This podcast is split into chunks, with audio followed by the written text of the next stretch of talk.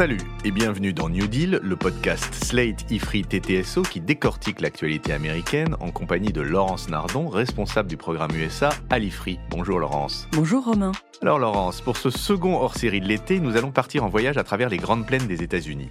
Et pour ce voyage, nous n'allons pas prendre l'avion, nous n'allons pas prendre la voiture, qui sont les grands modes de transport américains, mais nous allons prendre le train.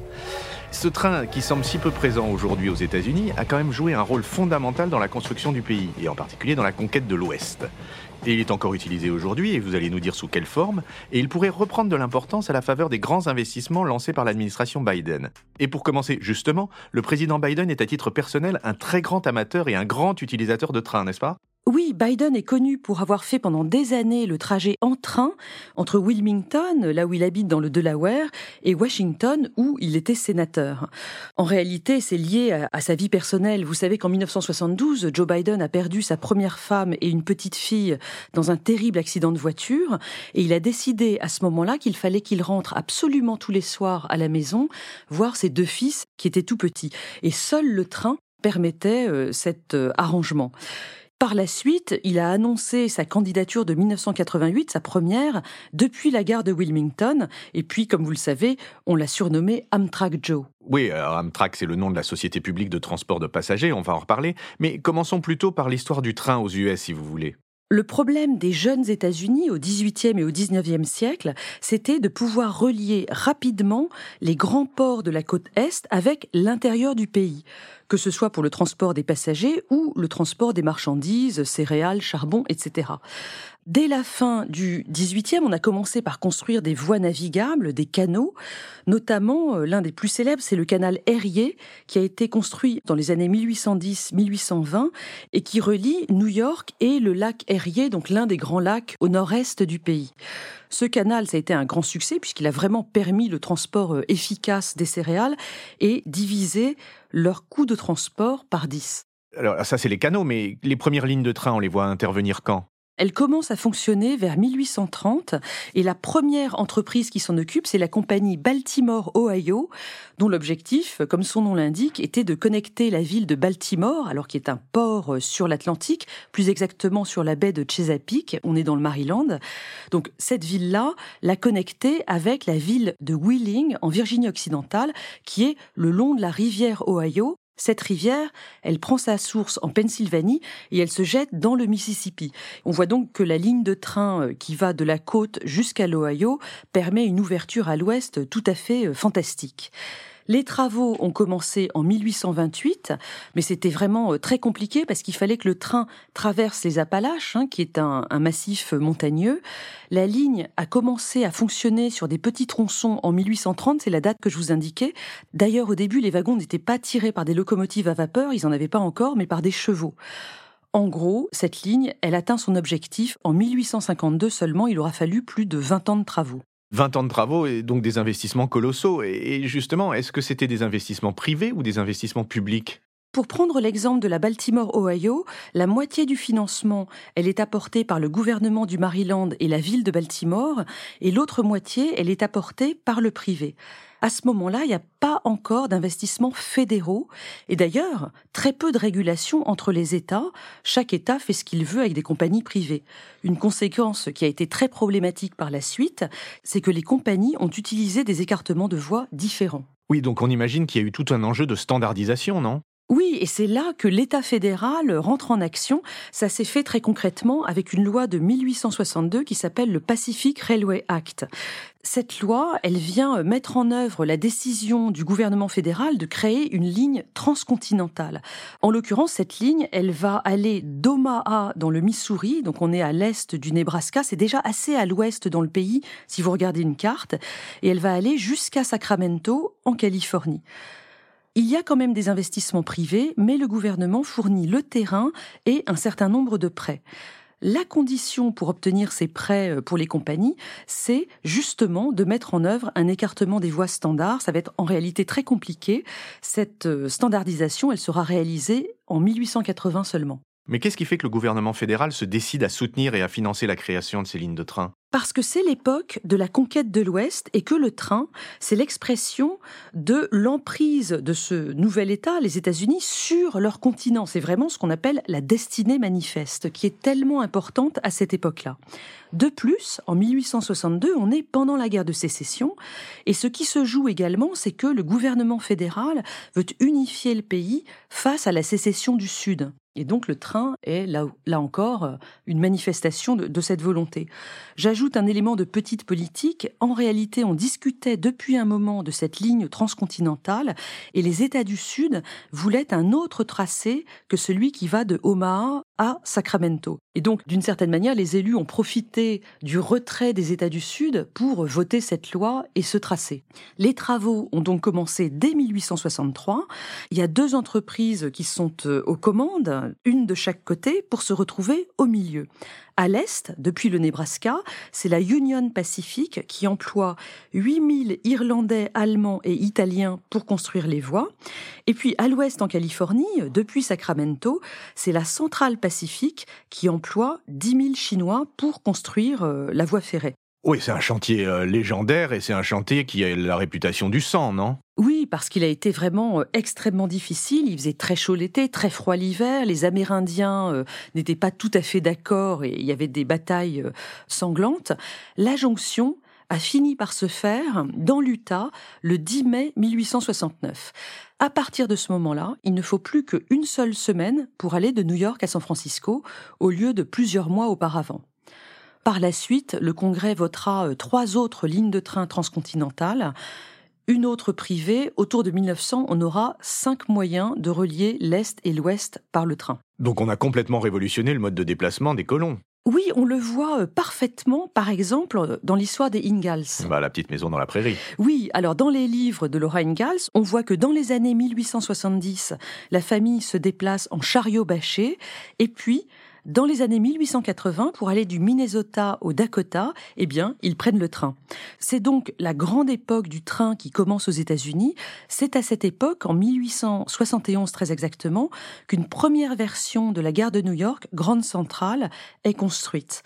Ça n'est pas celle que vous pouvez voir aujourd'hui. Celle-là, elle date des années 1910 et elle est dans le style américain qu'on appelle Beaux-Arts. Et puis aujourd'hui, Grand Central dessert la banlieue et c'est Penn Station qui dessert les grandes lignes. Mais revenons au début du train aux États-Unis. Il y a donc un financement de l'État à partir de 1860, c'est ce que vous nous avez expliqué, mais les acteurs principaux restent les grandes entreprises, non ? Comment ça se passe ? À la fin du XIXe siècle, les grandes compagnies ferroviaires n'ont pas tardé à abuser de leurs monopoles régionaux pour fixer des prix très élevés, notamment pour le transport de céréales, donc les agriculteurs protestaient énergiquement.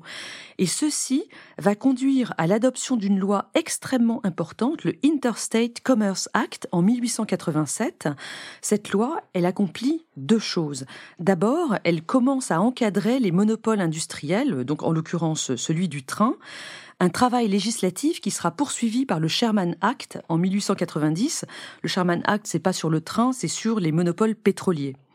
Et puis la deuxième chose que crée le Interstate Commerce Act, c'est une régulation fédérale d'un secteur industriel, donc en l'occurrence le train. Et ça pose l'autorité du gouvernement fédéral sur les États en ce qui concerne les questions économiques, commerciales et industrielles. Ce texte, il est toujours invoqué aujourd'hui dans les grandes questions de fédéralisme aux États-Unis. On voit bien l'impact fondamental qu'a eu la construction du réseau ferroviaire sur la construction de l'État même aux États-Unis. Mais revenons au réseau lui-même. Est-ce que vous pouvez nous donner une idée de la taille du réseau au début du XXe siècle ? Eh bien, à son apogée, c'était en 1916, le réseau ferré américain faisait 400 000 kilomètres. Pour se donner un point de comparaison, le réseau français aujourd'hui, c'est 27 000 kilomètres.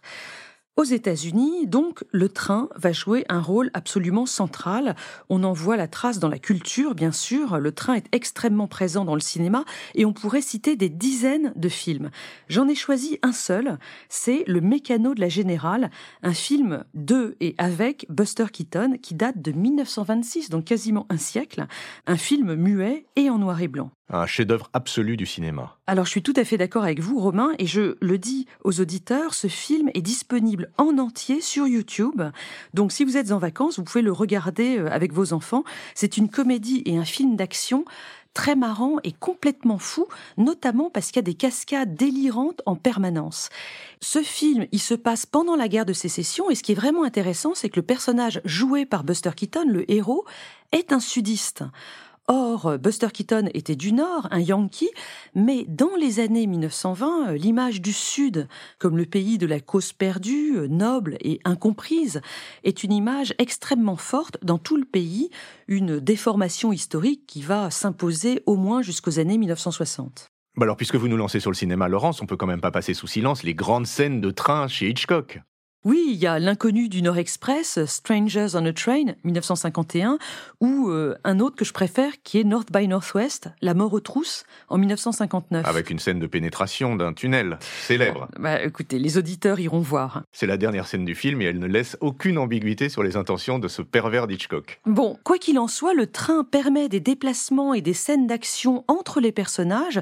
Vous pouvez aller voir le dernier Indiana Jones, par exemple, alors que les scènes dans les avions de ligne, en tout cas, sont toujours des scènes de dialogue beaucoup plus statiques. C'est normal parce que les personnages sont obligés de rester assis. Oui, et d'ailleurs, puisque vous parlez du rapport train-avion, je ne peux pas m'empêcher de penser que les films d'Hitchcock se passent dans les années 50 et qu'à cette époque, le réseau ferré souffre pleinement de la concurrence de la voiture individuelle d'une part et de l'avion.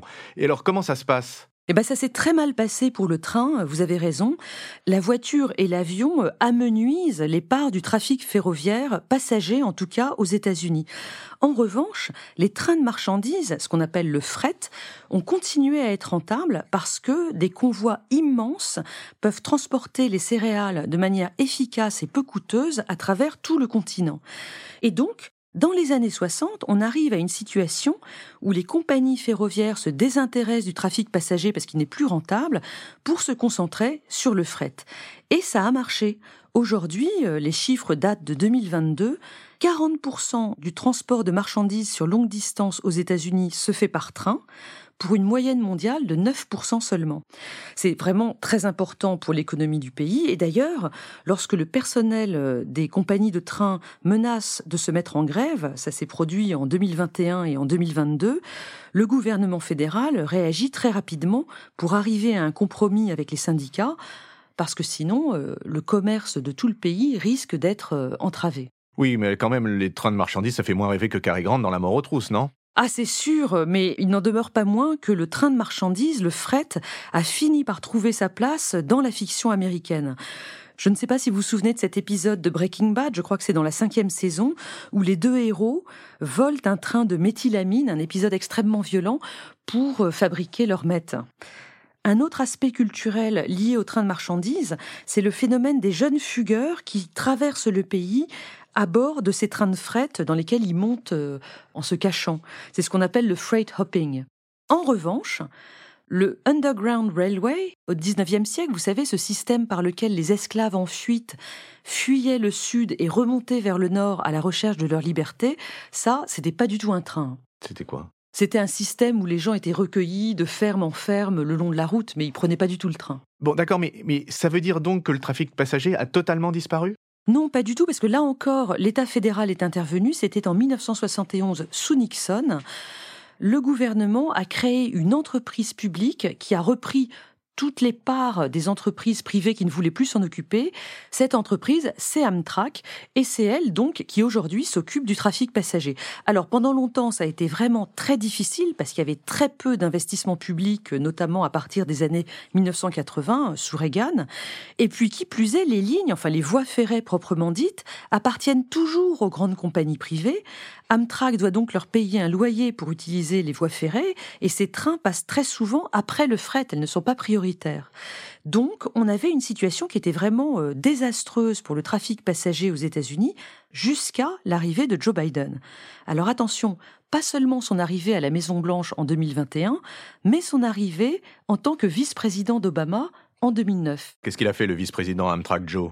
Il a profité des grands plans de relance liés à la crise financière de 2008 pour engager des projets ferroviaires. Il y a eu 3 lois passées à ce sujet en 2008 et 2009, 10 milliards de dollars et des projets de trains, alors très spécifiques. Il s'agissait de développer des trains à grande vitesse, donc comme le TGV, mais on les appelle les bullet trains aux États-Unis, dans certains corridors les plus empruntés entre les grandes villes. Et alors, qu'est-ce que ça a donné, ces TGV américains ? En fait, il y en a un seul qui fonctionne véritablement, c'est le Acela Express, qui relie Washington, New York et Boston, soit 735 km. C'est cette ligne-là que Biden prend, d'ailleurs, pour aller de Washington à Wilmington. En gros, on met un tout petit peu moins de 3 heures pour faire Washington-New York, c'est-à-dire 330 km. Ah, c'est pas terrible, hein. Non, on pourrait faire beaucoup mieux. L'autre grand chantier de bullet train américain, il est en Californie et l'objectif, c'est de relier Los Angeles à San Francisco. Ce chantier-là, il a démarré en 2015, mais c'est vraiment quasiment un échec, on peut le dire, parce qu'il s'est heurté à énormément d'opposition. D'un côté, celle des frères Koch, pour lesquels ce grand projet public titanesque, c'est vraiment le communisme sous sa pire espèce. Et de l'autre côté, les environnementalistes qui font des recours pour chaque kilomètre de voie à construire quasiment. Quand vous avez la droite et la gauche contre vous, c'est pas bon ça, oui. Et oui, et du coup, le bullet train californien, c'est quasiment sans espoir, alors que des milliards de dollars ont déjà été investis dans l'affaire. Oui, mais depuis tout ça, Biden est devenu président, et là-dessus, est-ce qu'il n'a pas renouvelé son effort ? Absolument, le Infrastructure and Jobs Act de 2021, porté par Biden et son secrétaire au transport Pete Buttigieg, relance à nouveau des projets ferroviaires. Alors, il y a un changement de philosophie, ceci dit. Il ne s'agit plus seulement de se concentrer sur le TGV, mais de remettre à niveau tout le réseau de trains dans le pays. On parle de rénovation des voies, de rénovation des ponts, on parle de supprimer les passages à niveau parce qu'ils sont très dangereux. C'est vrai que cette question de la sécurité du train, elle est assez présente dans l'opinion américaine aujourd'hui parce qu'il y a eu un gros accident à New Palestine dans l'Ohio en février 2023, un train contenant des substances chimiques qui a déraillé. Il faut donc aussi parler de régulation, ça c'est certain. Et donc j'y reviens, mais rien sur les bullet trains ? Si, il y a quand même des financements qui sont prévus pour moderniser les voies entre New York et Boston pour que le Acela Express puisse enfin aller plus vite. Plus largement, ce qu'il faut dire, c'est que ce projet Amtrak 2035 correspond aux 3 grands aspects de la politique économique de Biden. Il y a d'une part le soutien aux classes moyennes avec la création d'emplois et la connexion des territoires. Ça, c'est le retour de l'État keynésien, le côté New Deal de l'administration Biden. Deuxièmement, la protection de l'environnement, parce que le train pollue moins que la voiture et que l'avion. Et puis, troisièmement, un aspect géopolitique, parce que il est très présent à l'esprit de Joe Biden que la Chine avance sur le train et que les États-Unis ne doivent surtout pas être distancés sur cette technologie. Et ça, qu'est-ce que ça veut dire en termes de taille d'investissement ? Eh bien, la loi Infrastructure et Jobs, elle prévoit environ 80 à 100 milliards de dollars pour le train. Ça paraît énorme. Ça paraît énorme, mais en réalité, c'est pas beaucoup pour tout ce qu'il y a à faire dans le pays. Et ce qui est évident, c'est que le rêve ultime de Joe Biden, qui n'est même pas dans la loi, hein, mais on le sait, c'est le rêve d'un TGV transcontinental qui mettrait la côte Est et la côte Ouest à moins d'une journée de train. Ce rêve, il semble très très peu crédible. Pour rappel, aujourd'hui, si vous voulez tenter de traverser le pays en train, de New York à Los Angeles, eh bien, vous mettrez 4 jours avec un changement à Chicago. Pas tellement moins qu'en 1880, où ça prenait une semaine. Oui, et ce chiffre, c'est vraiment le symbole de la déshérence du train aux États-Unis, malgré tous les efforts de Joe Biden. Qui plus est, et c'est un point assez négatif pour terminer, si jamais Trump est réélu en 2024, il y a fort à craindre que tous ces projets de trains passagers aux États-Unis ne retombent dans l'oubli. Oui, il y a fort à craindre aussi que ce ne soit pas la seule conséquence d'une réélection de Trump. Merci Laurence, je ne sais pas d'où nos auditeurs nous ont écoutés, de leur voiture, de leur train, de leur avion, de leur plage. Je leur souhaite en tous les cas d'excellentes vacances. Voilà qui referme nos hors-séries de l'été. Et nous nous retrouvons, Laurence, vous et moi, à notre table d'enregistrement, bronzée et magnifique, dès septembre. Bonnes vacances Laurence. Merci Romain, bonnes vacances à vous. New Deal, chaque semaine, sur Slate, TTSO, L'Ifri et sur vos plateformes de podcast préférées.